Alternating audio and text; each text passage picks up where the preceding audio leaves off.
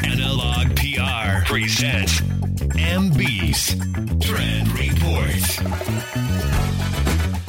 皆さんこんばんは、 エムビー です。この エムビー のトレンドレポートは、僕の専門領域であるファッションやビジネスだけでなく、ニュースやカルチャー、エンターテインメントなど、その時注目のトレンドをゲストとともにトークします。こんばんは、馬場桃子です。今週も聞いたら元気が出るトークをお届けします。馬場さん、あのー、エスエヌエス やられてますよね。あ、してますしてます。毎日更新してます？できてないんですよ、それが。できないよな。いや、ただ エムビー さんは毎日更新してませんか？うん、いや、僕 YouTube は週ろく更新かな、はあ、やって、でもそれ以外の エスエヌエス って僕あんまり正直頑張ってないんですよね。いや、インスタすごいやっぱり見ますよ。最近あのほら リ, リールリールあれさ、リールって言うんですか、はあ、リールって言うんですか、どっちですか？リールで合ってますよ。リールで合ってますか？大丈夫ですよ。そう、リールやり始めて、うん、そのショート動画みたいな、それで少しこう登録者、フォロワーの方も伸びてきてるから、いや、やっぱ見ちゃいますもん。 エムビー さんのファッションの気になるところ絶対載せてくださるじゃないですか。でもやっぱ毎日はきついですよ。毎日って何あげればいいんだろう、どのタイミングであげればいいんだろうみたいな、結局できなくなっちゃうんですよ。気づいたら一日終わってんですよね。終わっちゃう。そうなんですよ。ただですね、はい、今夜のゲストはそういったインスタや YouTube を毎日のように更新してバズりまくってる脱税理士のあの方をお迎えします。どうぞお楽しみに。アナログ ピーアール プレゼンツ エムビー のトレンドレポート。この番組は情報と印象をデザインするマーケティングカンパニーアナログ ピーアール の提供でお送りします。 エムビー Trend Report。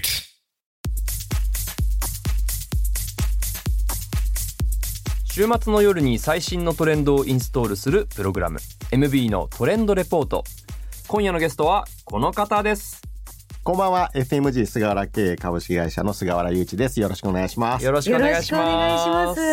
菅原祐一さんは三重県鈴鹿市のご出身で、 エスエムジー 菅原経営株式会社代表取締役、 エスエムジー 税理士事務所代表税理士などを務める エスエムジー グループの シーイーオー です。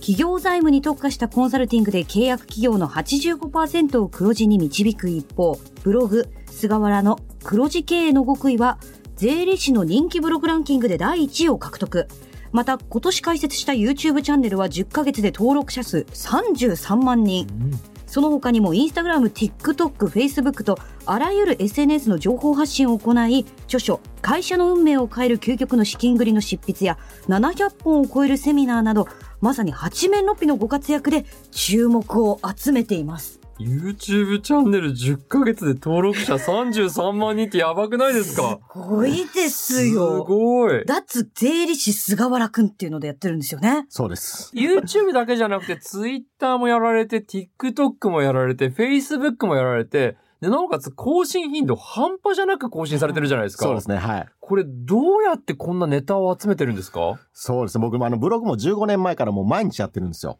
毎日、はい。で、これ毎日やるってもう宣言しちゃうと、もうやらざるを得なくなって、勝手にアンテナ張って、何でも情報が入ってくるような頭になっちゃうんですよね。え、全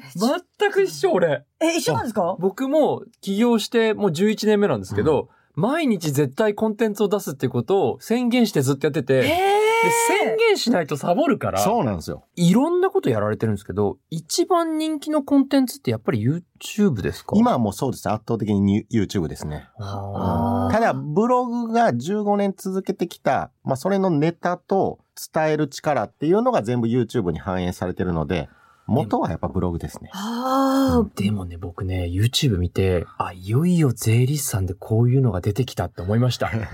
いや、税理士さんとか事業の方々ってすごくお堅い仕事ですから、うん、ああいうことしないんですよ、うん、YouTube で自分が出て影響力高めて、そしてあの概要欄見るとちゃんと ライン アカウントとかに登録したりとか、サービスでこういう情報が来ますよみたいな、はい、だからしっかり顧客動線も作られてるんですよ。すごいですね。だからビジネスとしてしっかり作り込んで、かつ影響力もあって演者としてもクオリティが高いっていう事業の方って、おそらく初めてなんじゃないかと思うんですよね。そうですかね。かそう言っていただけるとありがたいです。すごい。なんか TikTok もすごい短いバージョンで収められてるじゃないですか。はいはいはい、例えば若い世代の方が気になったってなったら、そこからまた YouTube 飛べるようになってるわけですよ。ってなったらまたそこで詳しい内容ってなるわけじゃないですか。いろんな方を要は取り込むわけですもんね。しかもね、題材が年収きゅうひゃくまん、せんまん、これぐらい超えると税金がかかってくるからこのぐらいがいいんですよみたいな、本当に知りたいリアルなところ、うん、でも専門的すぎてわからないところをちゃんとついてきてくれる。え、うん、エスエヌエス は エスエヌエス でやられてるけど、はい、そこからさらにセミナーとか書籍の執筆も手掛けてって、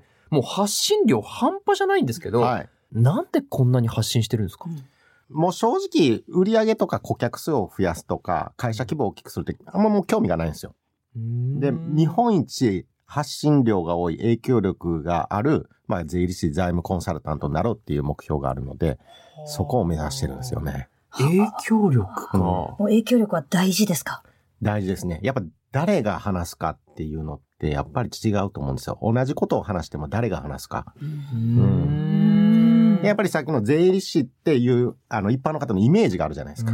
でも税理士が話すともうなんか細かい話でよくわかんないっていうイメージ。そうそうそう、そこはやっぱり崩していきたいんですよね。こういう税理士もいるんだよ。あ、菅原さんの話ならわかりやすいから聞いてみようかとか。そういう影響力を出していきたいですね。じゃあだから脱がついてるんですか？そうなんです。そうか、そういうことですね。今までの税理士の固定概念をちょっとはみ出て、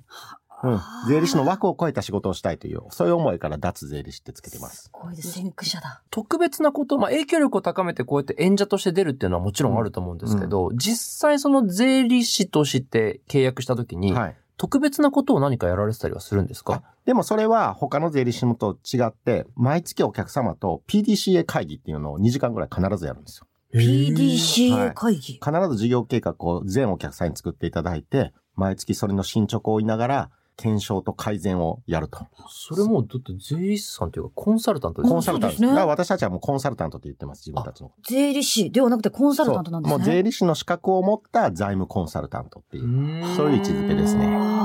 それ正直一番便利で、うん、税理士さんってだって会社のこと、お金の流れとかやってることとかも全部把握されてるわけだから、もし税理士さんにコンサル業務ができるぐらいの実力があるんだったら、うん、一番投げ先としては信頼できるし。そうなんですよ。それをなぜか皆さんやらないんですよね、税理士が。いや、やれないんですよ。やれないんですかね。すごいなぁ。優秀すぎて。あ、でもちょっと気になったのが、その最近、その税理士と社会保険労務士と司法書士と連携してるイメージがあるんですけど、はいはい、うん、サービスを提供するこの業態って、まあ、最近かなり一般的になってきていると。はいはい、でも、菅原社長、このトレンドはどうですか？見てて。実は僕ですね、起業して今じゅうにねんなんですけど、よん、ごねんまえまでは、そういう総合コンサルティング会社を作りたいって言って、会社規模も大きくして社労士とかあの司法書士とかいろんな資料を集めたグループ会社作ったんですね。へー。でもこれお客さんが求めていることじゃないなって気づいて全部解体して で, で財務コンサルに特化するって言ってで今少数制でやってるんですけど、はい、僕お客さんに言われたことがあって、うん、あの病気になった時に病院行くでしょと、うん、その時に医者に見てもらいたいよねと、医者じゃない人に見てもらって注射とか打たれて聴診器当てられて薬出されてそれで納得しますかって言われて、それは嫌だ、それは嫌ですね、うん、僕は拡大志向の時に菅原さん同じことやってるよって言われて、あ、そっか、うん、現場から離れてマネジメントの方に行こうとして規模だけ大きくしようとしてる。なるほど、うん、他の領域まで進んでいこうとしちゃって、それはお医者さんが違うことをやってるみたいな。そうそう、で本当に目の前のお客さんに対して対応してないよっていう。はあ、なるほど、うん、目が覚めたんですか、そのことが聞いて。目が覚めたんです。またそれをまた吸収する力もすごいですよね、うん、いやでもそれよく方向転換ガラッとできましたね、うん、そうですね。まあでも他の、まあ、税理士とかそういう事業と同じことやっても多分僕勝てないなと思ったら、それ、それもあるんですよ。あ、そうか。違う部分をやっていかないといけない。比較的今は一般的にとまでは言わないかもしれないけど、うん、税理士さんがそういう総合サービスみたいなことやられてるところって、そうなんです、ぼちぼちありますもんね。もうみんなそこ目指すんですよ。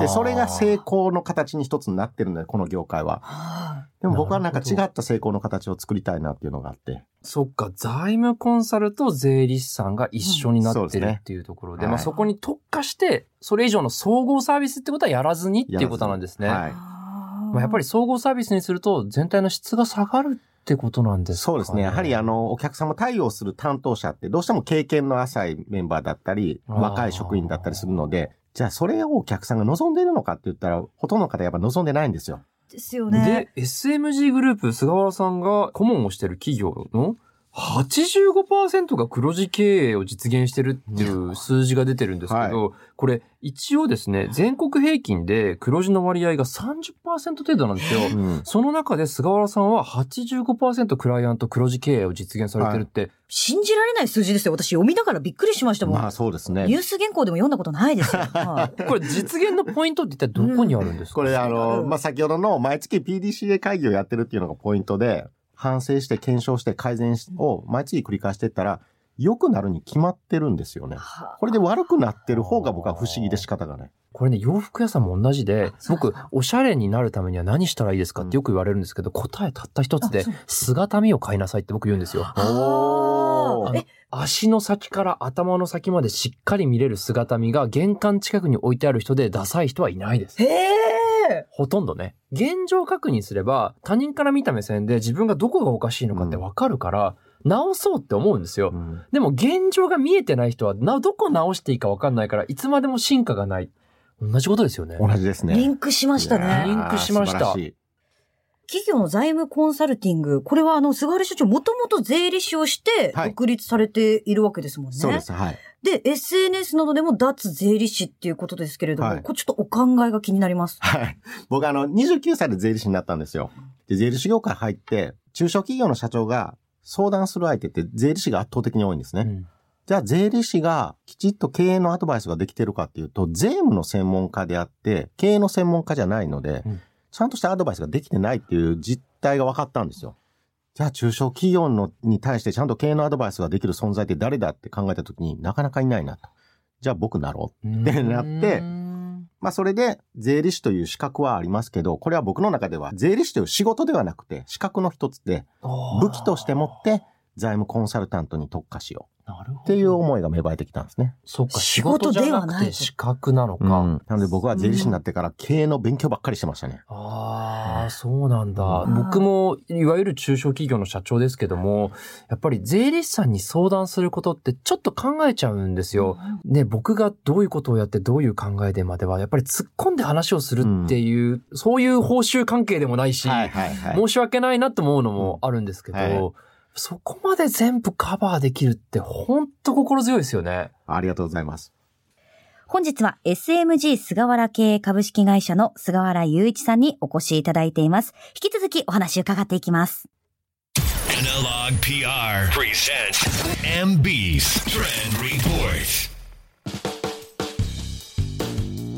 この菅原さんがやられている脱税理士というスタイルにたどり着くまで、グループとしても主力事業の変化があったそうですね。はい、じゅうねんぐらい前ですかね。ちょっと相続にも力を入れてた時期があって、で相続専門でやろうかなって思ってたのもちょっとよぎったんですけど、やはり企業コンサル、財務コンサルの方に特化しようと思って、なぜそうしたかっていうと、まあ、先も少しお話したんですけど、税理士業界がこれから相続ビジネスだっ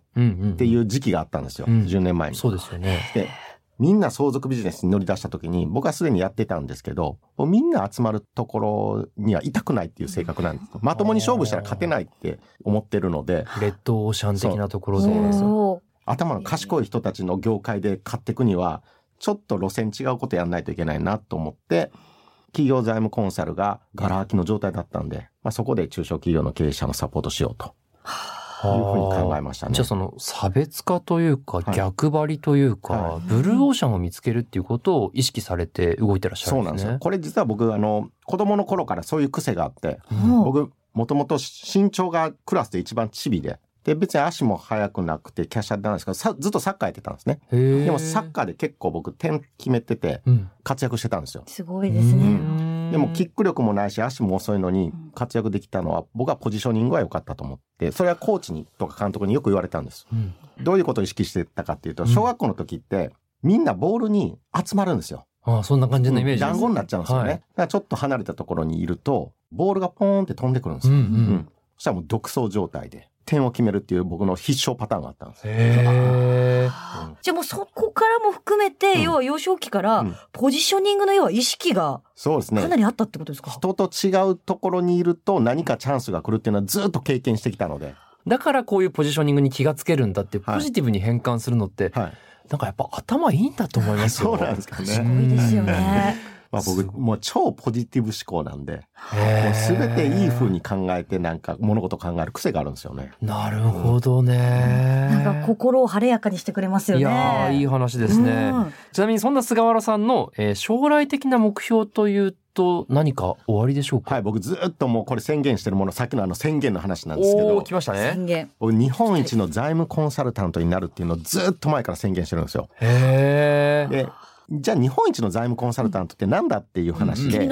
今の時点でお二人に日本一の財務コンサルタント誰ですかって言っても多分名前出てこないですよね。出てこない。わからないです。僕、僕もわかんないんですよ。でもそれが僕がろくじゅっさいあとじゅうにねんごに僕の名前が出てくるぐらいの影響力を持ちたいっていうのがあって。ああ、うん、なるほど。財務コンサルといえばこの人だみたいな、菅原さんですよねって、うん、出てくるようになりたいってことですか。そうです。で僕あの何でも目標は定量的にするっていう癖があって、どうしても経営を、ねうん、経営をしてると、はい、何をもって日本一かっていうので、うん、僕の中で経営者いちまんにんの前で講演会をするっていうことを実現したら多分こんな財務コンサルタント今までいないと思うんで。なるほど。それだったら日本一堂々と語ってもいいだろうと。ちゃんとろくじゅっさいまでっておっしゃいましたよね、はい、ろくじゅっさいっていう期間も決まってるし、はい、いちまんにんの前でっていう規模も決まってるから、はい、数値的に定量的に決まってるから達成もできると、はい、その通りです。素晴らしい、うん、あしっかりと考えてらっしゃって。でもねこの定量目標ってすっごい大事で。そうなんですか。僕もファッションの仕事をして自分のロジックを日本の人たちに伝えていくってなって考えたんですよ。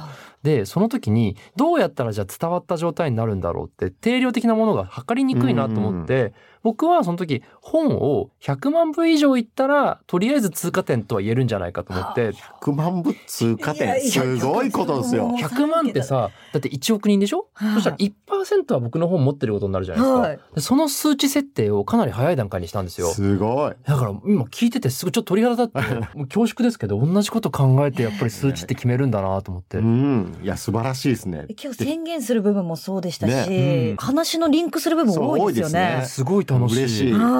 言いにくいけどね目標ってなんか言うとこう達成しなきゃいけないから、うんね、頑張んなきゃいけないから嫌だと思うけど皆さんもぜひ言ってね宣言してね達成できなかったら恥ずかしいっていう風に自分を四面楚歌で追い込むことってすごく大事かもしれないですね、うん、そうですね。ちょっともう貴重なお話を聞けました。ありがとうございます。ありがとうございます。そんな菅原社長の最新情報これは YouTube であったり Twitter とか、はい、エスエヌエス も見ていただいたら分かりますよね。分かりますね。ぜひぜひ見てください、はい、今夜のゲストは エスエムジー 菅原経営株式会社代表取締役 エスエムジー グループの シーイーオー 菅原雄一さんでした。菅原さん本当にありがとうございました。ありがとうございました。 エムビー Trend Report。 雪泥跳ねなどこの時期おしゃれをして外出しても気になってしまう季節ですよね。いつものように着て悪天候になっても撥水効果があってストレスなく着ることができる、そんな服欲しくないですか。トレンドに左右されず洗練されたデザインと役立つ機能性を追求した機能特化型のアパレルブランドリロア。この季節雪やみぞれなど濡れるストレスから解放される超撥水など最先端技術を駆使した高機能アパレルブランドでクラウドファンディングでは総額いちおくえん超え。令和の虎でも絶賛され注目されています。例えばパソコンまでも入ってしまうにじゅうさんのポケットがあり手ぶらで旅行できるほどの収納性のあるおしゃれなアウターや動きやすく雨も汚れも弾く超撥水ストレッチデニムなど撥水だけではなくデザイン性、収納力、着心地、軽さ、動きやすさなど今まで感じたこともない体験が味わえるアパレルブランドリロア。いちがつさんじゅうにちまでクラウドファンディングを実施しています。お客様に後悔してほしくないという思いからセールをしないリロアのアイテムがお得に入手できるチャンスです。詳しくはリロアで検索してみてください。ということでお届けしてまいりました エムビー のトレンドレポート。馬場さん今回いかがでしたか。エムビー さんと菅原さんのリンクするポイントがかなり多かったですよね。いやでも本当光栄で恐縮でなんかリンクっていうとなんかね申し訳ないぐらいの存在ですけれどもやっぱり大事にしなきゃいけないのは宣言するっていうこと。それをみんなに宣言してそれをやりきるっていうところに自分で拍車かけるんだなっていうのを大事だなと思いました。そこをまたポジショニングを考えて自分で行くっていうところ客観的にものを見る力っていうのも勉強になりました。僕ができてるかどうか分かんないけど、今後はねもっともっとできるように菅原さんちょっと参考にさせていただきます、はい、さあ次回はどんなゲストの方が登場するんでしょうか、楽しみです。それではまた来週この時間にお会いいたしましょう。お相手は馬場ももこと エムビー でした。アナログ ピーアール プレゼンツ エムビー のトレンドレポート。この番組は情報と印象をデザインするマーケティングカンパニーアナログ ピーアール の提供でお送りしました。